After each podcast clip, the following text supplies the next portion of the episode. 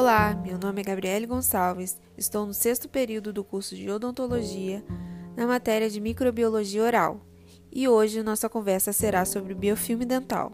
O biofilme dental consiste em uma ou mais comunidades tridimensionais de microorganismos embebidos em uma matriz aglutinante que recobre firmemente uma superfície sólida, como aparelhos ortodônticos, próteses dentárias, superfícies de implantes, restaurações ou simplesmente os dentes.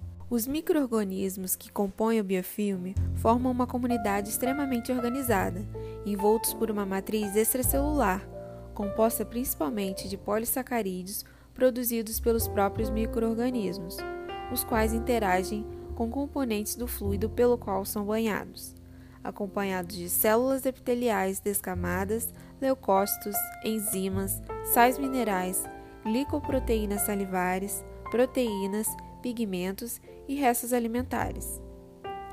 Existe também a presença de espaços ou canais de água que permitem a passagem de nutrientes e outras propriedades através do biofilme dentário, atuando como um primitivo sistema circulatório. A formação do biofilme dental consiste em cinco etapas.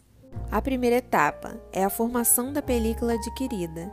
É formada na superfície do dente mais ou menos duas horas após a escovação ligadas na camada de hidratação, nem sempre formada por ligação iônica, e sim por ligações inespecíficas, compostas de enzimas, fosfolipídios e oligoproteínas.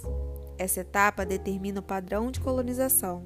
A segunda etapa, transporte de microorganismos e adesão inicial reversível. As bactérias chegam passivamente pelo fluxo salivar. A maioria não possui flagelos. Terceira etapa, colonizadores pioneiros e adesão forte. Os colonizadores iniciais são os Streptococcus, a ligação das adesinas bacterianas com receptores da película adquirida. Quarta etapa: coagregação e sucessão microbiana, interação célula-célula.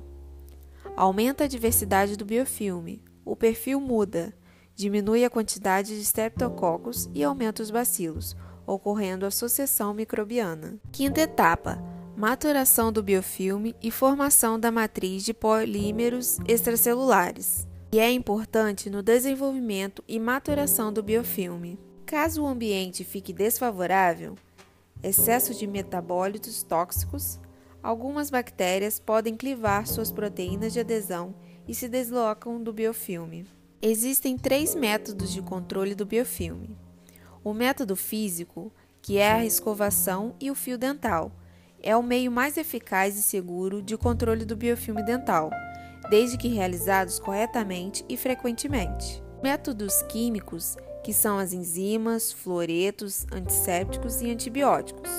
E a dieta, através da sua consistência e composição. Esse tema é super importante para a odontologia, pois o biofilme mal controlado pode causar doenças, como a cárie, doenças periodontais e infecções endodônticas. É isso, pessoal. Espero que tenham entendido e até a próxima.